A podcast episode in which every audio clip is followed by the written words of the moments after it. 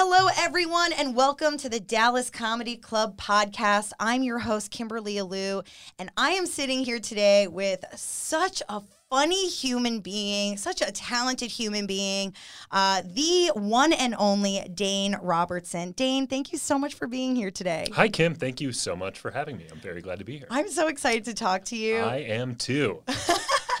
Uh, Dane is an instructor here at DCC uh, with short form and long form. He also performs on Jerry, the DCC staff team, and just sort of pops up all over the place. He's so damn funny and so talented, and I don't know anything about him Oh my goodness. besides what he's revealed, and I can't wait for him to reveal more. the truth comes out Here today. it is.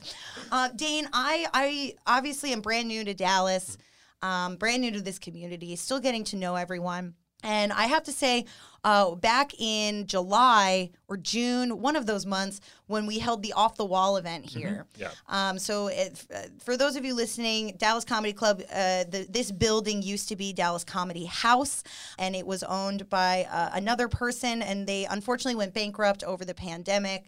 And Rosie and Ian, the, the founders of DCC, sort of scooped up the lease and, and rebranded it. Now it's Dallas Comedy Club. And so, over the summer, before we officially opened, we held what we called the Off the Wall event, where we invited the DCH community to come here, get their old photos and posters and props and costumes, um, and come meet us because I especially was this weird outsider from New York who yeah, just yeah. sort of rolled up and everyone was like, who the fuck is this?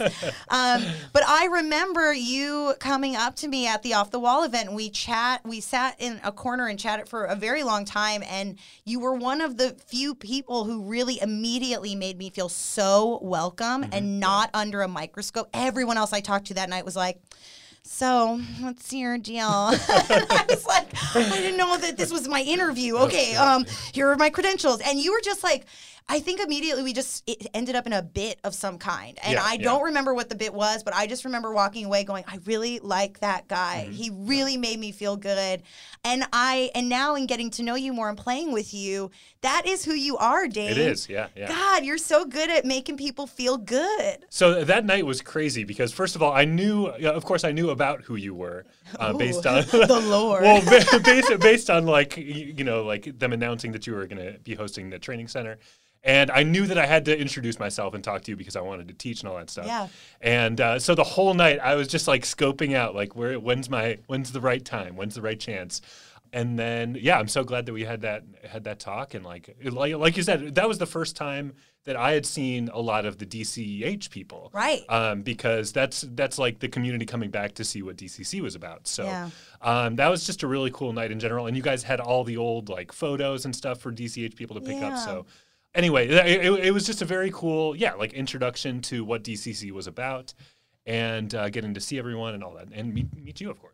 Well, and yeah, that's what we really wanted for that night to be was like an opportunity. Obviously, come scope us out and like you know yeah, have lots of stuff to go talk shit about. Is with. this place legit or what? yeah, um, but it was also like we knew that for the that community because DCH closed over the pandemic, there was Mm-hmm. n- uh, besides that event maybe never going to be an opportunity for that community to all come back together. Right.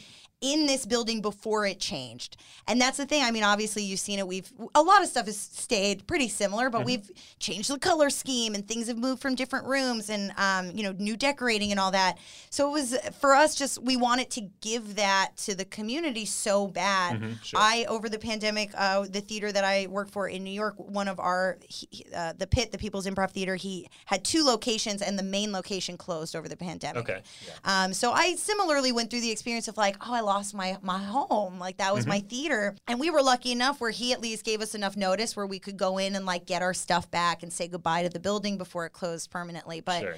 um, yeah, it was just like I couldn't imagine taking over this building with them and not giving everyone the opportunity to come in and say goodbye to what they were used to. Yeah, yeah. know? It, it was a really cool transition and, and very, very nice of you all to do that because you could have just thrown it out or uh, like the old owner could have just kept it all or whatever. Oh so my god, how could we throw it away? there were like 80 fucking posters of There just were so improvised horror posters. movie. Of just improvised horror movie. Yeah. Like Tab, I literally handed her a bucket full of posters Mm-hmm. from the old um, horror movie shows.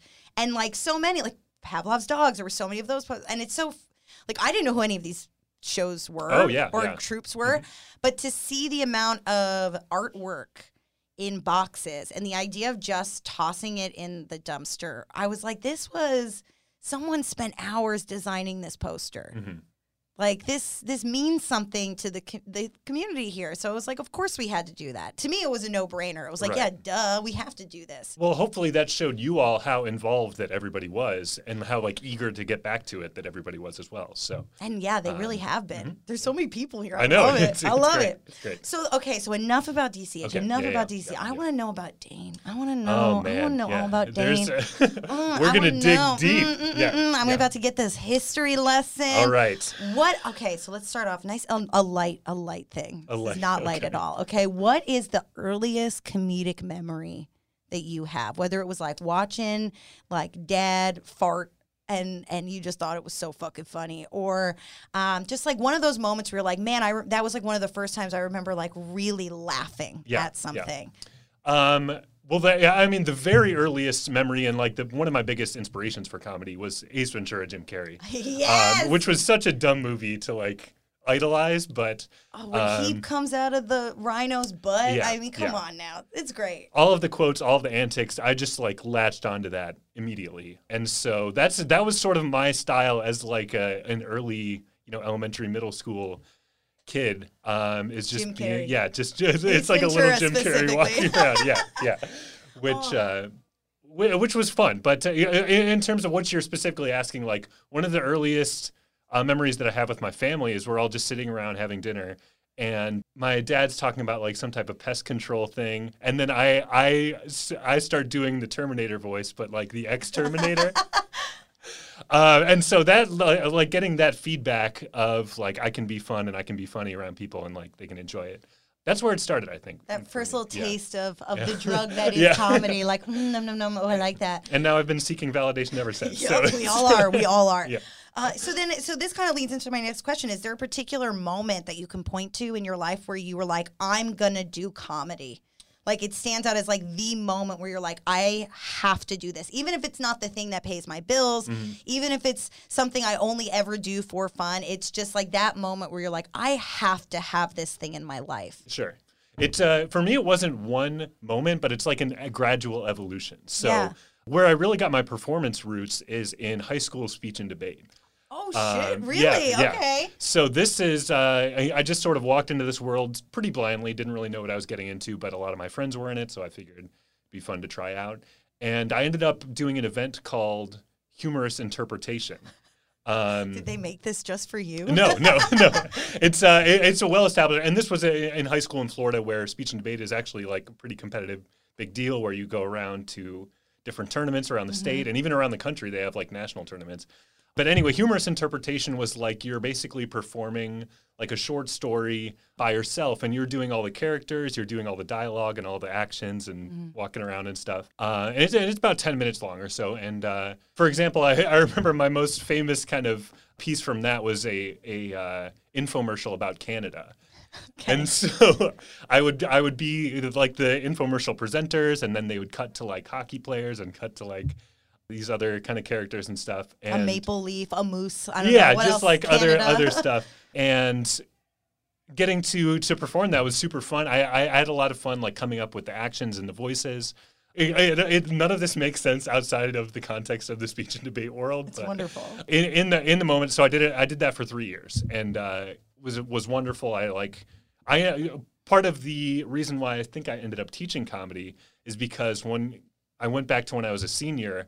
Like I did, I liked performing fine, but I liked helping out like the ninth and tenth graders, you know, get their stuff together as they're trying it for the first time. So that's uh, sort of my introduction to like mentorship um, in comedy, which was which was really cool. So Damn, that's I, it's so funny. You're de- you're not the first person now who's ha- who has roots in like debate or speech, Mm-hmm. um, and then kind of transitioned into to comedy and this weird world we're all in. sure, Um, I, I just find that funny that there's a lot of similarities. It seems, at least for for folks down in Dallas, that Mm-hmm. that that's where it started. I was on, I think it was debate. I just remember I only joined because it was the year that um, uh, Sarah Palin was running with McCain. Okay. And everyone was like, Kim, you look like Sarah Palin. Oh, okay. And so I was like, so obviously I have to join debate, and my whole shtick will just be Sarah Palin Mm-hmm. being the debate person. And that's what I did, and my debate team hated me. yeah, yeah. Because I was like, this is just acting, right? this is a comedy show?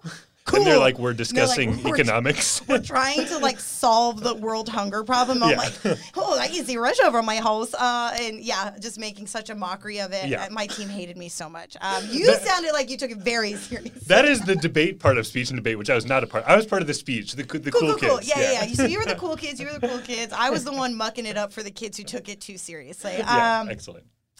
So, so you know, I I want to hear then. Like, I love the fact that that sort of set you up as a mentor teacher, right? Mm-hmm. Yeah. So when when did you take like your first comedy class? Like, Yeah, when did so- you start improv? We can we can keep it going with Yeah. uh, um, while I was at uh, my undergraduate degree in Tampa at USF. I um, took a solo performance class, which was great. Uh, so I sort of refined my skills there, and I started doing stand up on the open mic scene in Tampa. No yeah, way. yeah, true story. Because you don't do stand up anymore, right? Um, No, I have not done it since then. Uh, Why? I so- have to know why. But uh, there's several reasons why. Okay. First of all, again, I had no formal training whatsoever. I just like liked writing jokes. I thought it was funny. I was like 19, and I came across some of my material recently. Oh no. It's so bad. Kim. It's Can I? Can we do a night where we revisit our old stand-up sets from when we thought we could be stand-up? it's so bad. it's so bad. Oh, It's exactly what you think like a 19 year old would write about. Um, keggers. Am I right? yeah, yeah, pretty much, pretty much. Um, it was so bad, but I, I did like uh, getting out there and like I that's when I was the most nervous about like performing and all that stuff. Yeah. because I, I just had no idea what I was doing. But and then fast forward a few years, I'd moved away from Tampa. I, I didn't do any open mics or improv or anything like that. Um, eventually made my way to Dallas. And when I first moved here, I didn't really know anyone. I have no family or friends here, and so I was like, to meet people, I should see what local comedy place like has in store, uh, which was Dallas Comedy House back Yeah. in 2016. And once I realized that they had sort of specialized in improv, they had had a few more resources there. Then I decided to give improv a shot, and ever since then, I, yeah, I've just been completely involved, engrossed yum, yum, yum, as much as I can get. I, I really, absolutely, Yeah. and it's it's given so much for me, and so there is a point where I feel like I need to give back as well. Hell yeah. I mean, and so then, so when did you? So obviously you went through like all six levels when DCH was around. Mm-hmm. Yeah. I assume, right? Yeah. Did you ever study anywhere else out of curiosity, or was it only? Were you like a born and bred Dallas performer or Dallas improviser rather? Uh, born and bred Dallas improviser. Yeah, Yeah. I, I, I've taken a few classes around Dallas Yeah. um, at different places, but I found it at least better to stay involved with one organization so I could sort of work my way up the Sure. ladder. Yeah, because that's kind of Um, how it works. weirdly enough, like all improv houses are exactly the same. Where it's Mm. like you start at level one, you go through the program, and you you ta make a house team. Yeah, and yeah, then yeah, a house team for a while. Then maybe you TA, and then you teach, and Yeah. then maybe if you you're really lucky, they move you into some sort of like showrunner producer spot in the admin office. But really, nine times out of ten, you you stop at teacher. Yeah, yeah, Yeah. for sure. Yeah. Um, and so I, I just kept getting more and more involved there. I did pretty much exactly like you said. I was like, I was teaching assistant. Um, one cool thing, and and I know we've talked about this before, is I helped co-run the student lottery program Yes. there. Um, which basically just like had a random selection of students and, and instructors and TAs and things like that to perform on stage together once a week. And it- that was incredibly rewarding, not only to perform in because you got to work with like students and things like that, but also to organize so that I could put students together with teachers on stage in like a very easygoing, carefree environment.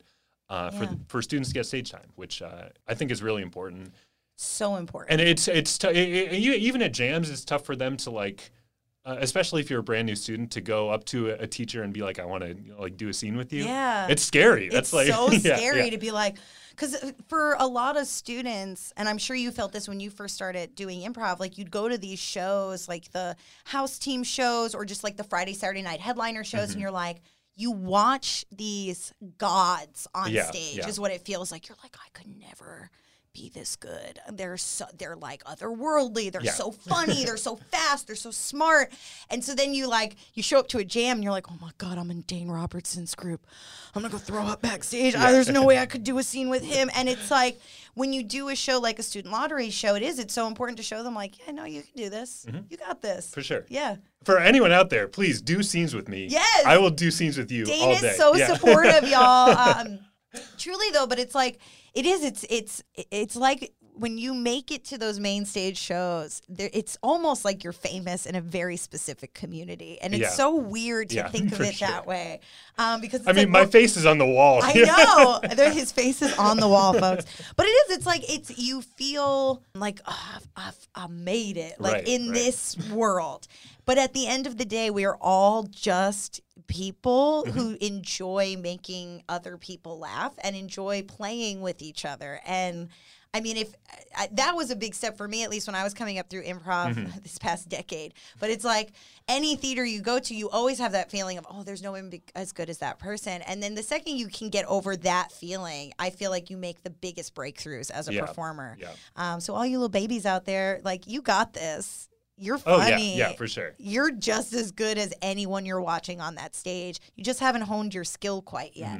That's. And all. Kim, I'll take you one step further on that Oh, one too. no. Um, with I, I love performing. Don't get me wrong, but for me, the magic does happen in the classroom. Yeah. one hundred percent. I love teaching and helping like people with their own comedy more than anything. So then that's gonna Um, that's a nice transition yeah, moment for us yeah. then. So Dane is an instructor here at DCC. He's been hired to teach short form and uh, long form improv. Um, and I want I want you to talk a little bit about the difference between short and long form first and foremost because I think that's a distinction that not enough people really understand. Sure. Um, so just speak to that. What do you find to be the biggest differences between a short form show and a long form show? Okay, well, I uh, just to start off, obviously, short form is, is more or less like playing a series of quick games, whether they're involved. It's usually heavy, more heavy on audience interaction um, in order to get people active and involved, and it's very fast paced. Um, whereas long form, you're once again just like developing a story and trying to get people to buy in and be relatable and things like that. Um, really sink their heart into it rather than short form. You're just kind of there for the joke. It's whose line Yeah, is it yeah. anyway? That's what I tell. you. I'm like Yeah. short form is whose line. Like, do you want to know the difference? It's that, and then long form is like, yeah, I don't. It's it's you. There's nothing like to compare it to. Yeah, it's its own art. It's Mm-hmm. beautiful. So then, when you go in to like teach a long form or short form, honestly, like let's focus on long form a little bit because that's obviously like where a lot of the focus is for an improv show. When you go see an improv show at DCC or at, I think a lot of the improv places around here, it is a big focus on long form improv. Mm-hmm. Right. Um, you know, when you have a, a student in your class who's trying to tackle this, whether it be the first time or the hundredth time that they're in class working on a long form scene, what is something that you like to focus on first and foremost? What is the big lesson that you want students to take away when they're with you in class? I think the biggest lesson that I could give is um, to try to be authentic and be like relatable. Uh, I think back to this is such a dumb reference, but the opening scene of Office Space. Yeah. Um, when he's Oh. driving in the when he's driving in traffic and the lane next to him is speeding by, so he changes lanes, and then that one stops, and then the They lane next to him is by. Yeah, yep. like everybody's been there, and that's why that's funny. That's that's not inherently funny for like any other reason besides like oh. God, of course, when I change Yeah. lanes, like it goes over. And so trying to translate that to like an improv stage in long form, I think that's really important to be able to get people to uh, basically say in the audience, like, I've been in your situation before and now I can laugh about it because like you're going through all these crazy antics or whatever. Yeah. Um, but that that's how people I- I think that's how people buy into an improv scene. Um, is by being like, this is real. I can again, I can relate to this. Yeah. Do you find that, um, do you think that it's newer students or students who've been involved with improv for a while that, that hit that, how do I phrase this? Like the who, who tries to be funny more? Do you think it's newer students that come in? They're like, I got, I got bits, I got jokes. I'm bit, bit, bit, joke, joke, joke. Or do you find that people who've been doing it a little bit longer, you almost run into it even more with them because they've like exhausted their uh, relatability? Oh, you sure, know what sure, I mean? yeah. It- It's funny. I, I think that uh, the way that you phrase that, I think that uh, a lot of people go in not really knowing what to expect because they do want bits and jokes and stuff, but it's not all about that for long form. Right. For short form, Oh, it's bits on bits. Yeah, we got we got a lot going on there, but. The, the later students in long form, they tend to like just get in their own head. I know you you've probably taught classes of people who've been doing improv for like four to six months, and you just see them after a scene, and they're like, "Oh my god, I can't believe I said that. I shouldn't have. I Always. should have done like all this other stuff." And I'm like, "Dude, calm down." Yeah. well, because I think there's, um, you know, I I've said this a couple of times now, but it's like there are some people out there who take it so seriously, and it is important to take your art seriously, absolutely. But like, y'all, this is the dumbest funnest thing you could do as a human being Oh, is sure. improv Yeah, like do yeah. not like it is a chance for you to go back to being a little kid and just play make believe for Mm-hmm. 20 to 50 minutes on stage or however long your class is but you find people who are like you can watch them like on the sidelines like working and i'm like Yeah. just stop working Yeah, so yeah. hard just be there listen the thing that runs through my head personally whenever I'm on the sidelines is how can I support this? That's Mm-hmm. the one thing running through my head always. How can I support this? Is there anything like a mantra that you kind of check into with yourself if you ever feel like you're in your head? Because that's the thing I say. If I'm like in my head, I just go, well, how can I support this? I would say if uh, like for me, I, I I almost think of like a ready stance, like a tennis player, Yeah. like with their you know they're bouncing back and forth, and they don't know what's coming next because like they don't know where the shot's going to go, but wherever they go, they're ready to react and like do Yeah. that. So I just go back to that point of um, just being ready for anything. If there's something that I need to contribute, obviously to move like the scene forward, then I'll I'll put something forth. And especially using physicality is like a huge way to do that. It doesn't matter. You don't have to talk. You can just do stuff, and then kind of sit in it uh, and see see, what what, happens. comes to you. Yeah. It's funny you say that because um, one of my favorite scenes that I've done with you is when uh, it was a Jerry show pretty recently where I stepped out and I just started reaching up, and you came Mm-hmm. yeah. behind me and also started reaching, and then Tab came on. It turned into like us being your two kids arguing about like who you liked more, and it Yeah, wa- it yeah. was. I think we just said the same like three lines over and over again. Like, but who do you like more? But which Oh, one's yeah. your favorite? Which one's your favorite? And, but it got so physical that the audience was rolling, and I love because when I stepped out for that, I in my mind I was like reaching for an apple. I had nothing beyond that. Mm-hmm. Right. And uh, you know, I found that those are the best scenes. Like just you've got a half idea. Mm-hmm. Trust your teammates to take it all the way.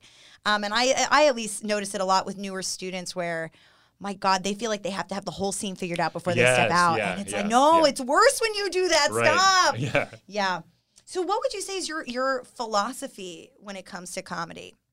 And that's a very broad question. It So you can take it as okay. broad or specific as you want. But if you had to like sum up what is Dane Robertson's philosophy on comedy, what would it be? Well, this is funny because uh, back in, in college again, I ended up like writing a paper about comedy, Ooh. um, where like part of it was I, I, I tried to define it, uh, which is very hard to do. Yeah. But what it, what it came down to is is two things, and it's either fulfilling expectations or subverting expectations.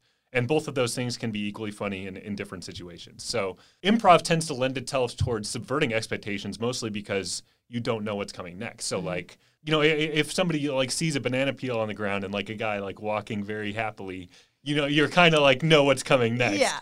But if he's just if you see the banana on the ground, he's walking very happily, and then like a bus come by, comes by and like smacks him, yeah, then uh, that's that, that throws you off. You're like, I was expecting this, but then this happened. So Yeah. I don't really know where I'm going going with this, but that's uh, I, if I were to define comedy, that's like what it would come down to for me. Um, and improv uses the subverting expectations because you don't know what's coming. So Right. So so how do you teach that? Like that and I know that's a loaded mm-hmm. question and you don't even have to have an answer. But that's that is a great summation of what comedy is. And it's, you know, I, I think improv is for everyone. Anyone can do this if they just try it. Um, The first, real quick, that's the craziest thing about whenever you bring this up to like your friends or whatever. They're they're like, oh, I could never do that. I'm not funny Yeah, enough. I'm like, that's good, actually. Yeah. Like, we would prefer you to get involved here because there's too many people who get into it because they're like, my friends tell me I'm so funny, and Mm-hmm. those are the ones that show up to class that are like, I've got material, I've got jokes Mm-hmm. prepared. Every line is a one-liner instead of just being present and in the moment with their Yeah. scene partner. And, Um, and there are places for those people too. Like that's what exactly what sketch comedy, like coming up with characters and stuff. sketch, is for. Yeah, stand yeah. up, um, short form. Even Yeah, it's like yeah. that's where you go live, but like long form is not that. And Mm-hmm. it's I think it is for more like sure like actors oh baby if you're an actor go get into long form because you're gonna love it but also like the normal person who just wants to remember what it's like to be a little kid again Mm-hmm. i'm like just take just take an improv class but how do you teach someone that that idea of of uh subverting expectations like how do you how do you really like what would be the first lesson or game you would play with a student to like ooh, to Oh. get that as I punch the table to get them to sort of latch onto that idea? I honestly have no idea. Really? Uh, yeah. Oh my which God. Is, which, which is great, but um, like the I, I I- think it's again this all go for me goes back to like the being authentic and being relatable Mm-hmm. and being just like you said if you're not trying to be funny then it like is more naturally funny Yes. because you're doing whatever you're doing instead of like trying to make jokes or whatever so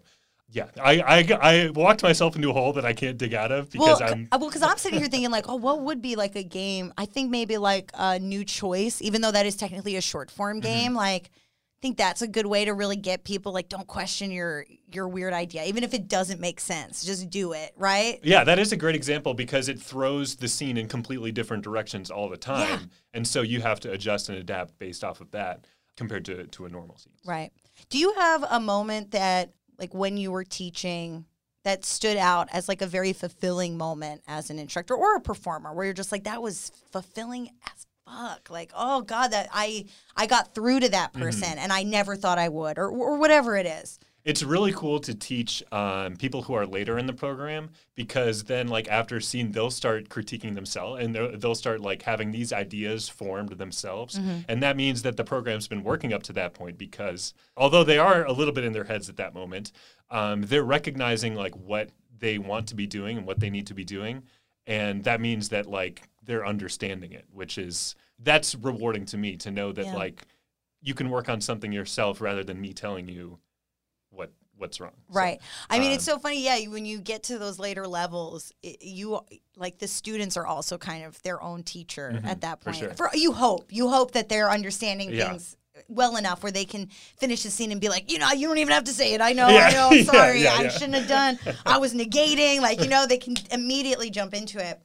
Do you have a favorite moment on stage? Do, do you have like a, a scene that sticks out in your brain of like that was the most fun I've ever had on stage? Well, so there, are, there are, I mean, tons of like memories that have been lost in the ether Yeah. because it, it's so funny to try to remember an improv show after you do it. You just have no idea what happened. You black out, and that's Yeah. how you know it was a good show. Yeah, folks, exactly. You exactly. black out. well, that also means that you're like focused, like an athlete, like you're in the zone kind of thing. Yeah. But um, I mean, there is video of me like coughing up snot on one of my teammates one time.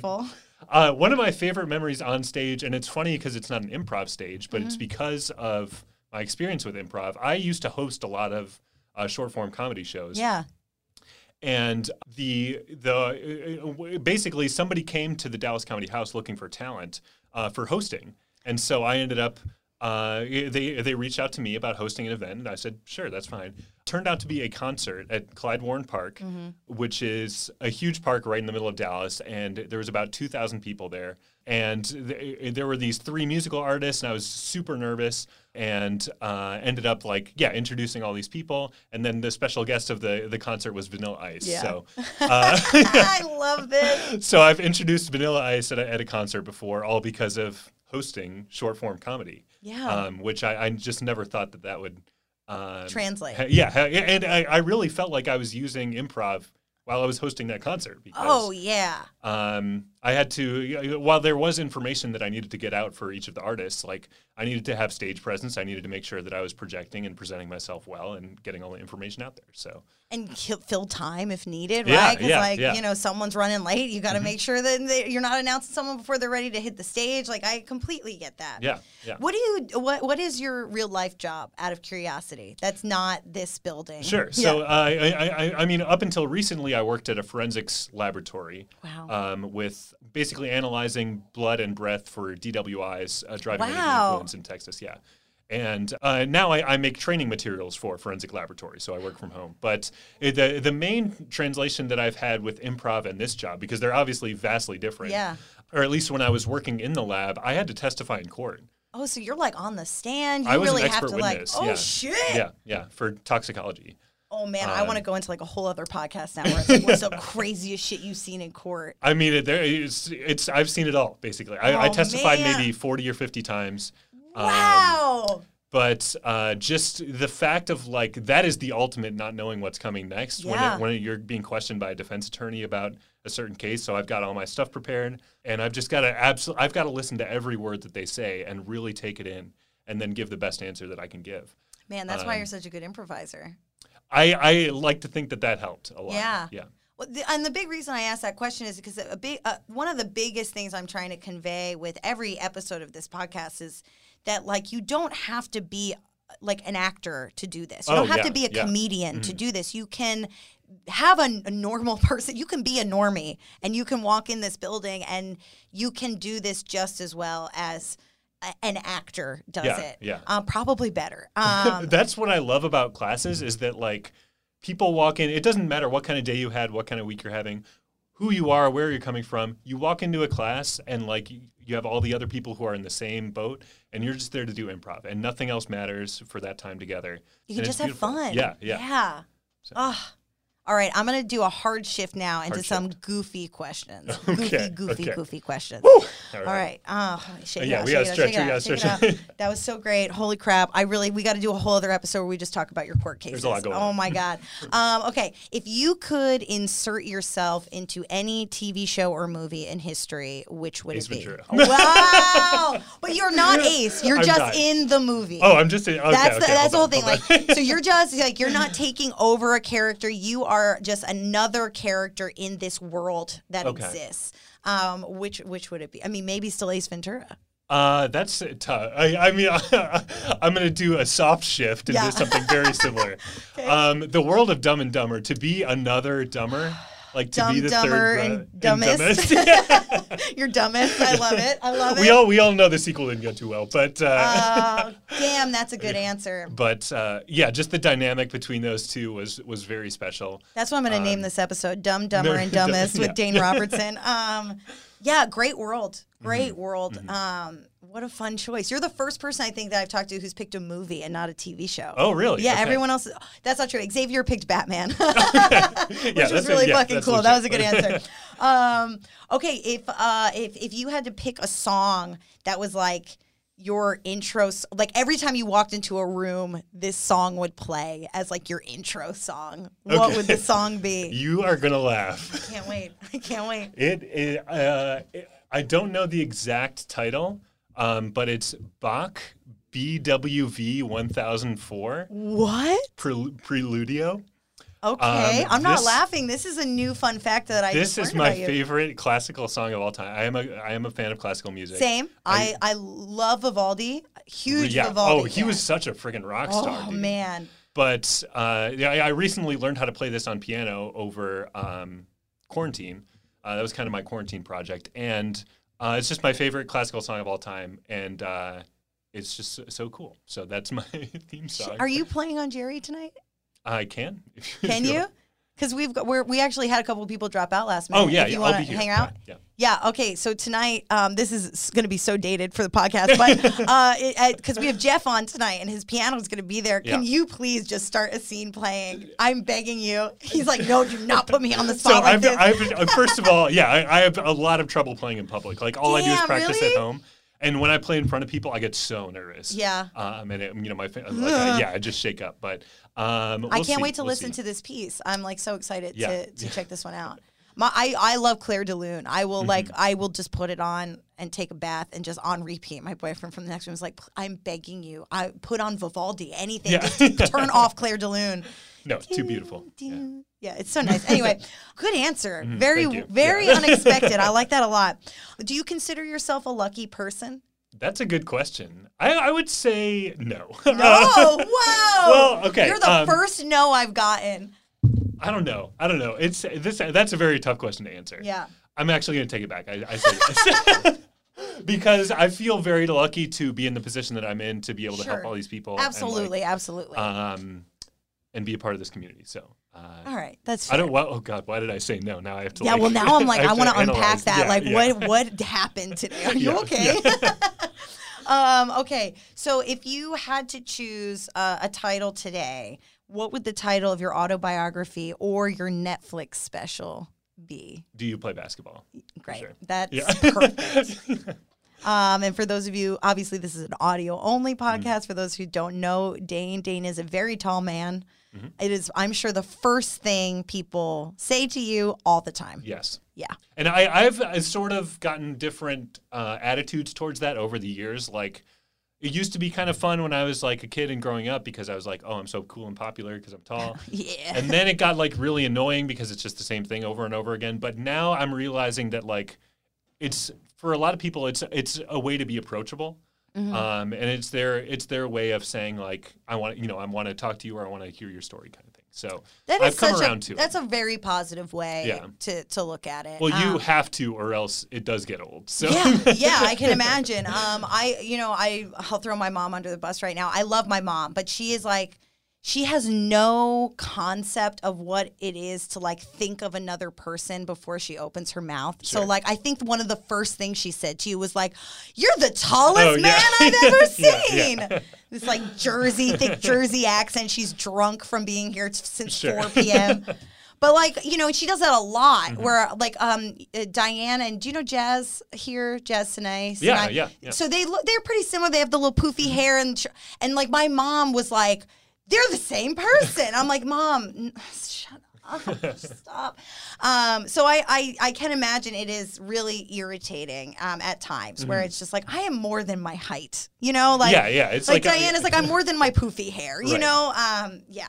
So uh, I will try to never comment on your height again. no, it's okay, it's okay. Uh, but that would yeah, that would be for sure be the Do you title. play basketball? okay, so what are three pieces of art, whether it be like a book, movie, TV show, documentary, uh, an a- physical piece of art, anything, music that you would recommend that new comedy students consume? These I'm excited about. Oh, because I'm excited I, to spent a hear lot of time. them. Uh, I spent a lot of time thinking about this, and my first one, the- it's two podcasts and one one movie. Great. I'm going to write them down because I want to. I uh, at the end, um, uh, in the description of this podcast, you'll be able to see these recommendations, and I'll try and put links to them as well, so Oh, that way uh, folks can check them out. Okay, so the first one is called the Backline Podcast. Okay. Um, and this is a, a long form improv, mostly long form improv contest by two uh, Canadian improvisers. Great. And uh, they talk about everything. They've got like over, I think, 200 episodes. Uh, everything from classes to auditions to performing on stage, audience interaction, team dynamic, traveling, like Hell yeah. anything you can think of throughout any part of your journey of an improv career. Um, they've got an episode about it, and they talk about it, and they are because they their experience, like they have insight of how they went through it. They share some of their journey as well as like they know about the people in their community, what that was like. Um, so I, I I've gone through a lot of their episodes, um, and I highly recommend that for literally anyone at any stage. I'm going to check it out. I've never heard this Yeah. one, and I've listened to a lot of com- like improv and comedy podcasts. I've not heard of the backline, so I'm excited to. Yeah, to I, I honestance have no idea how I found it, but uh, I'm Happy happenstance. I, I, did. love it. Yeah. The second podcast is called Punk Ast, Punkcast. Oh, okay, okay, okay. But yeah, it- it's right. spelled P U N K A S S E D.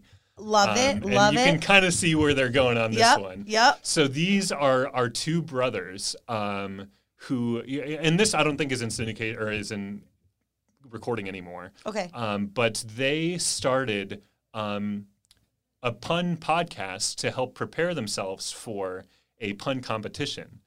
Oh, wow. And so, just a little bit of, well, I, I guess we can get in, into that in a, in a little bit. No, but- no, yeah, you can get into, uh, get into it no, right no, now. wait, let me let me work my way in. So uh, I, I I don't know. Again, I have no idea how I came across this, but once I got on, I was hooked. So they they do everything from like breaking down puns to playing pun games, uh, and it eventually evolves into the, into them just like playing a bunch of pun games because um, they're trying to prepare themselves for this this competition. Mm. Um, and so I started listening to it, and I was super into it. And then I came across the competition, and I applied, and I performed in 2019 in the national O. Henry pun off competition. What? Yeah. Did you win? I don't think you knew. Did this. you win? I did not know Uh, this. This I got blew my mind. I got 17th place. There are there are there are two categories. Okay. One of them is a prepared category where you have 90 seconds to write a script. Um, with, I I mean, mine had like 45 puns in that. It was dense. Um, it was a. this is on YouTube somewhere, by the way. I can't. I'm going to do so much Googling. Oh my God. Um, but uh, I was a, an old retired poker dad, and my puns were about getting old. Um, Right. So I, I had, you know, the just excellent words like octogenarian worked in there, beneficiaries, all over the place. Just excellent aging words. And uh, that's the one that got 17th place. Uh, there was only like 34 people in there. But, That's very yeah, impressive. yeah. You beat out a lot of people. This is also uh, performed in front of like 500 people. That's so, so crazy. yeah, yeah. It's in it's in uh, Austin every year. It's really funny. Wow. But, uh, I want to go. The other the other category it was super hard, but it's it's short form style where you're given a topic and you have to go head to head with someone and make a pun within five seconds. You go back and forth until someone's eliminated. That reminds me of that short form game that's like, um, you know, I, I saw a movie about trees and it was terrible. How terrible was it? I had to leave. Yeah, yeah, Like that, right? Yeah. exactly those, except on the fly. Uh, my topic for I was uh, I was up against a very experienced person. My topic was vision. Okay. which was tough. Yeah. Um, I, I, made it through a few back and forth rounds with him, and I, I had some pretty good ones. I think I, I remember using rods and cones. oh, shit. And I, I know one of my signature ones was corny, uh, like corny. yeah, yeah, yeah. Uh, which is just low hanging fruit, but um, he did he did beat me out on that one. He, he you know he went on to do pretty well, but uh, that was cool. It just overall uh, such a cool experience to interact with comedy like that. Writing my 90 seconds is some of the most fun that I've ever had, like interacting with comedy. So I love that, and I love Mm-hmm. that you only discovered it because of this random podcast that you stumbled upon. yeah, like, so that I, is I guess so we can shift fun. that there. Um, they they kept it going for a while. I mean, they they've got at least uh, about 100 episodes or so as well. Yeah. And for anyone interested in puns or short form games and things like that, they really break down like how they think about things, which I think is really important in short form is knowing the process because there is method behind the madness. This doesn't come out of nowhere. Yeah. You have to know how to do like word association and crafting jokes on the fly and sentence structure and all that stuff. Yeah, I need to listen Um, to this podcast because, as you remember from our Thunderdome show, I am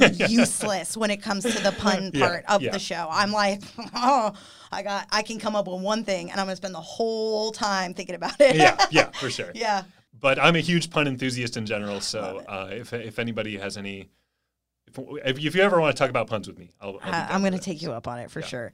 Um, what's your third? My third one is is the movie Don't Think Twice. Um, great I love this movie. movie um, because it, it it it's one of the most like accurate modern representations of, of a long form improv team. Yep. Obviously, not everybody. I, I mean, I guess I don't want to spoil too much, but um, not everybody goes through the things that that teams go through. But it, it shows you just a really cool glimpse of like what it's like to be backstage. Yeah. Uh, but right before a show, like seconds before a show. That's like they capture it perfectly. I think. Yeah. Uh, the feeling of what it's like to be on a team and form a team together, and uh, you know sometimes it's not always pretty either. We, you know between team members and all Yeah. that. So it's ju- I, I just thought it was a really cool movie, um, and I was able to connect with it really well. So Man, how many teams? This is so not has nothing to do with anything, but I mean, I've been on so many teams where like it fell apart because two of the members started dating and they got Yeah, so yeah. messy, and I'm like. Yeah. Stop dating your teammates. Yeah. I know they're funny. There's a you're- reason you're you're, on a the team Yeah. with them. I Yeah. get it. They're funny. You have fun on stage. You're around each other constantly. Mm-hmm. Do not date your teammates. Don't do it. You're gonna ruin the fucking team, guys. there's a lot you learn in, the, in Oh, this industry. Yes, yes. Okay, we're gonna shift to uh, the the next segment. This is called First Thought, Best Thought. Oh, God. First Thought, Best Thought. So this is I want one word answers only, if possible. Um, if you need to expand, feel free. Um, but in one word, First Thought, Best Thought. What is your idea of misery? Clouds. What is your idea of pure bliss? The light that shines through the clouds. It's a real like you're finding that silver lining Yeah. immediately. Yeah, I love it. Uh, what or who is your biggest inspiration? uh, my dad. Nice, nice. What is your biggest vice? Not sleeping well. Guess. Uh, and a shame for you because that's improv. Yeah. it's a lot of Yeah, late yeah. ass nights. Um, do you ask for permission or for forgiveness? oh, permission. Uh, 100%. Wow. Okay. All right. Yeah. yeah. Yeah. I can feel that. I can feel that. Um, and then, what one word best describes you and your brand of comedy? I might. I can I think about this one for Yeah. a second. This Yeah, is, yeah, take a second. Is, I know, this is a heavy one. This is a big one. It's like, oh, shit. This is defining Who am I? my career. Yeah.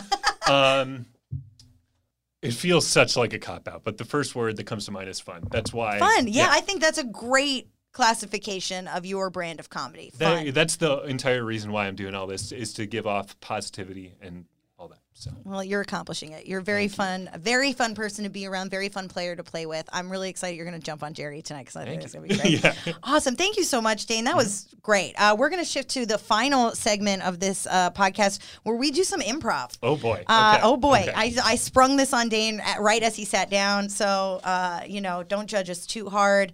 This is my sixth set of the day. Yeah. Because I've recorded six podcasts in a row. So we, um, so I'll ask you. I have a little random word generator in front of me. Do you want a random word, a location, a starting relationship? goodness. you want a profession, an emotion, uh, an opening line? I have so many genres. I things. love just straight up word. Straight I think word. word. gets us Straight the up most. word. Yeah. All right, universe. Universe. Hello, everyone. Welcome back to our program here. Um, thank you so much for joining our telethon. Uh, we've been on the line now for over 16 hours, and we've raised just over $40,000. So thank you all uh, for, for all of your contributions. Yes, that's right. Thank you so much. We're very excited about being able to um, uh, raise this money in forty thousand. Is that what you said? 40, just over 40,000? Just over forty thousand dollars, and that's all thanks to you, our wonderful listeners. Mm-hmm. Uh, I I am blown away at the generosity of of this country. You know, I'm not Yeah. used Yeah. to this in in Australia, New Zealand. You know, it's it's people are closed pinchers, is Mm-hmm. what we call it. It's closed pinchers. They keep their money tight. And uh, Americans, they just want to throw it at whatever they can I find. can see it. They're Yeah. Mm-hmm. just whipping it at people. Someone threw a quarter at me yesterday, and I said, "Thank you very much, sir. Your bruise is looking healthy, by the way. Thank you. I appreciate it. I appreciate it." So our, our cause here tonight is is something that is very important to both of us. Yes. Um, it's it's uh, helping children in need. Uh, which- Absolutely. I mean, uh, how can you deny? Um, what what else could we be raising money for? What else is worth it? there's a lo- there's a lot that we could be raising I, I for. but- disagree. I think there's nothing more important than children. Okay. That's it. hmm Just children. I can feel your fury all of a sudden. We're on the air. We're listen, on the air listen. right now. You can't get mad at me when I say things. I can. How dare you? We are on the air right now. I- they can hear you. They can hear you. They can't hear me. Why Exactly. can't you, just because you're putting your hand I over the put my microphone? hand over the microphone. They can't They hear me can right hear now. you. No, they cannot. okay. I hear you through my headphones. I think you're imagining things. Okay. Uh, uh, you know, right now we need to focus. we on need the to children. raise the money for. We need to focus on the future, and the Mhm. future is the children. And it, not only that, but there are a lot of things in the future that you don't know what's going to happen next. No, Um, you could, for example, you could turn off this TV right now if you wanted to, but you shouldn't. but you shouldn't. You shouldn't You're not. not going to No, because then you'd be turning away the children. exactly. And how fucking dare How you? dare you. How fucking dare you? I know I'm going to get bleeped out for Yeah, that. but, yeah, you should. Yeah, um, yeah. you know, it's Ronnie can. How's the sound check? it's it's fine. Uh, we'll bleep it in in post. In post, we're live, Ronnie. Yeah, There's we're no live. Post here. Well, uh, it's it's three seventy seventeen in the morning. I think it's gonna be fine. I think All that's right. a ro- honestly. Just sidebar. You, you put you you, you keep putting your hand over the mic. Listen, it's, I, they can still hear. I have hear. a problem with Ronnie. I'm Do you really? I do have a problem with Ronnie. I don't like that. You know, this is supposed to be a professional recording. Mhm. I came here from another country. Mhm. You know, Yeah, And I, I I mean, we put together the team that we had. Um, unfortunately, our main sound guy was out. He, did you hire yeah. Ronnie? I did. I I liked his tie honestly when he showed up. To That makes sense. All right. it was it had birds on it. It was a tie with birds. Are you going to turn away a tie with birds? Or Folks, we need your donations now more than the ever. children, The are children s- are suffering. suffering every day. We need we need these funds in Mm-hmm. order to to create better education for them. to hire top quality professional people for future recordings. Yes, educators and Mm, yeah. re- yes, listen, the children can only change this world if they have recording devices and if they have good teachers to teach them how to use those recording Exactly. devices. Exactly. Look at the impact that TikTok has had on our society. It's just, I mean, it's it's like a virus. It's everywhere. It is everywhere, and these children are using their telephones Mm-hmm. to do such. It is uh, uh, ridiculous that they're not using cameras and Exactly, microphones like we are here in this Yeah. studio, and they need this equipment. If you watch a football game, do you think that they're recording on a phone? no, No, they're recording on professional video equipment and drones and, and drones. cameras on wires Yeah. that scoop down into the field. Somebody's got to control that. And it, it's if you have a kid on a phone all day, They'll never know. they'll never know what it's like. your TV and film is at risk right Mm-hmm. now. Your whole uh, film life is at risk right now. Mm-hmm. You And could be subjected to propaganda if you don't. What's the last piece of propaganda that you experienced, Joe? For me, Yeah. it was um, bananas. At my elementary school, there were posters of bananas, and eh, they were trying to encourage kids to eat it. The children, by the way, they need our help. They need our they help. Need our help.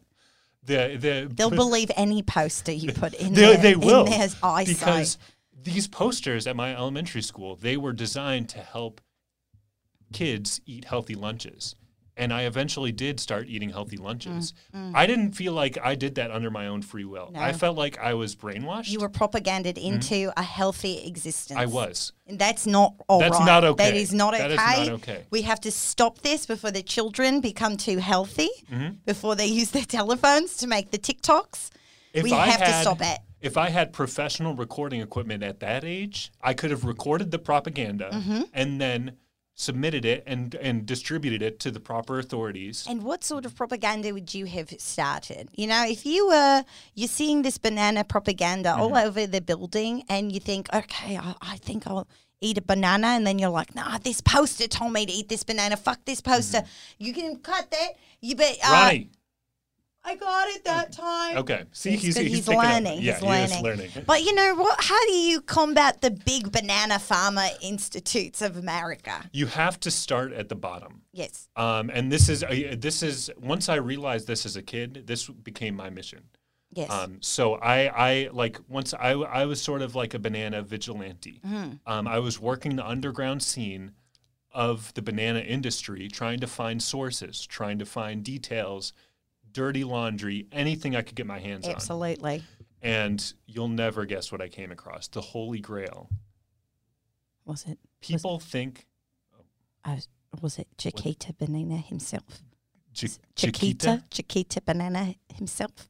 The the Chiquita Banana, the Mr. Chiquita Do you Banana. know how hard he is to access? That's what I, I was shocked. I thought for a moment you were going to say I found the Mr. Chiquita Banana. He has a military compound, I believe it. And I got in. No, Yeah, Joe. yeah. How how is this not? How It does how does the world not know your name? I, uh, I I've kept it all a secret until right now because the children. The I wanted to children make sure need that the our children need our help. But I was able to get in as a seven-year-old because, first of all, my dad looked kind of like one of the guards. So I came up with a picture of my dad and I said, "Hey, job. I'm lost. Yeah. Can you help me find my dad?" And then the guy was like, "Hey, that looks like me." Put him in a chokehold. Oh, at seven. Yeah, At at seven. seven, yeah. Yeah, this well, is why the children need our help. The because children a need- seven-year-old yeah, should not be no. Mm-hmm. in charge of putting grown men into chokeholds. That's what the, the technology and equipment is for. That poster was next. The the the, the chokehold poster was next to the banana. I believe it. So I was brainwashed into learning how to chokehold adults as a seven-year-old. This is disgusting. If I had a camera at that time, I could have taken a proper video recording of both the banana and the chokehold picture, Exactly. and I wouldn't be here right now. You can you put that out into the world, and you would be you would be a normal human Mm-hmm. being instead of Joe raising money for propaganda pieces. Yes, You know, yes. The, that's why the kids need our help. That's the why they need our help, and it's imperative that you keep calling in. And I found that the, the lines have gone silent They, they, they actually have gone this silent. segment. So we can't stop at forty We're thousand dollars. just over forty thousand. They ju- we can't stop there. We have to hit Mm-hmm. our goal of $100,000. We have to do it, or the children they they won't survive. Mm-hmm. They won't. Could you? What if I went up to that man with a uh, and showed him a TikTok? What do you think will happen? I think that I would have gotten arrested. I think so. I Because think I he was a gotten- seven-year-old I think he would have compound. chokeholded you. He would have. I think so. Mm-hmm. If all you had looked at was the banana propaganda and not the chokehold propaganda, then what would have happened to you in that moment? I, I, I don't want to imagine. I don't either. I don't think you'd be standing here I, right w- now. I, I would not be standing here. be- By- I by the think you'd way. How come you get a seat and I have to stand? well, that's, I mean, I'm, uh, you know, obviously the lead in this production. So, oh, so you just let me come back from commercial. You, Yeah. you just let me have that one. yeah, I let you do that. Uh, why do you think I've come back from commercial? Let's have a sidebar. Listen just you can't put the I hand can- over the microphone. It's, that's, It's still that's how it works, right? Um, yeah. Sure. Yeah, yeah. Ronnie doesn't know. He he's back. Listen, he doesn't know. Ronnie is an idiot. We can agree on that. He has nice ties. He has really nice Mm-hmm. shirts and ties. But it is, I don't even remember why I called this sidebar. Oh, that's right. because you, you're trying to tell me that we are equals in this. And I, I am clearly allowing you to take the lead at Okay, times. just because they flew you in. Exactly. I am a the- big fucking deal. Yeah, you're you're here. You're the you're the show. I'm the brains. You're All the only. You're just the right, face. All Yeah, right. yeah. You know what? I'll take it because I have a beautiful face. Oh yeah, why Yeah. are you why are you doing? Uh, oh, I, I was going to call this radio, but It I is just not realized we're on radio, TV. we have cameras Wait, why aren't I on. TV? You're, You're the only the one. one standing. You have to sit down on the floor or squat if you want to be on the camera. So uh, what? The world is is not entertained by my chest. I mean, maybe they are. It is a great chest. I will give you that. you have a lovely chest. Thank you. I don't know why you decide to wear a, a white tank top, but it is a beautiful I thought chest. it's for the children. I, I just It is for the children, and you know what? You've got to show off that body for the children. Please, we need We your need your donations. okay, that's what I said. oh, that was so weird. I loved it. Every single one of these I've done today has been wackier and weirder than the last, so I feel like I'm losing my mind. Um, so into it. Dane, thank you so much for sitting down and talking with me today. I know this isn't going to be the last time I, I call you in here because we have to do another podcast about your court uh, cases. But is there anything else that you want to plug, or how can people find more of Dane? Do you have a website or social media or anything like that? People can can come check you out. Uh, I, I do have some social media, and uh, honestly, the best way to interact with me is to just talk to me in person, and I'm here yeah. all the time. yes, so, yes, he is. He really is. Um, and, and so like that's uh, I, that's the way I guess I would I would wish someone to, to interact with me. If I don't know you, please don't hesitate to reach out and like meet me. Uh, again, just because my face is on the wall and I'm super famous doesn't mean that that I'm too big. Uh, but I, uh, yeah. So hopefully uh, get to meet you and talk to you soon. Yeah, you can take a class with Dane um, uh, by checking out dallas comedy club DallasComedyClubTrainingCenter.com. Um, you can check out all of our current class offerings. And Dane, like I said, teaches short form and long form, depending on which one of those sounded more fun based on our conversation today, because we gave you a nice little crash course on both. Um, and you can also watch Dane as part of the DCC club team, or not club team, the DCC uh, uh, staff team called Jerry. And uh, the the reason why it's called Jerry is for another podcast. We'll, we'll get into it another time. Um, and you can find out the uh, it's every Saturday night at uh, 8 p.m. Is that when we perform Yeah, it? Yeah, sure. every Saturday night at 8 p.m. at Dallas Comedy Club. Uh, you can also just check out a full calendar by going to dallas-comedyclub.com and clicking on our current calendar under shows. That's it, folks. Thank you all so much for listening. Uh, I have been your host, Kimberly Alou, which you all already knew. Stay safe out there, folks.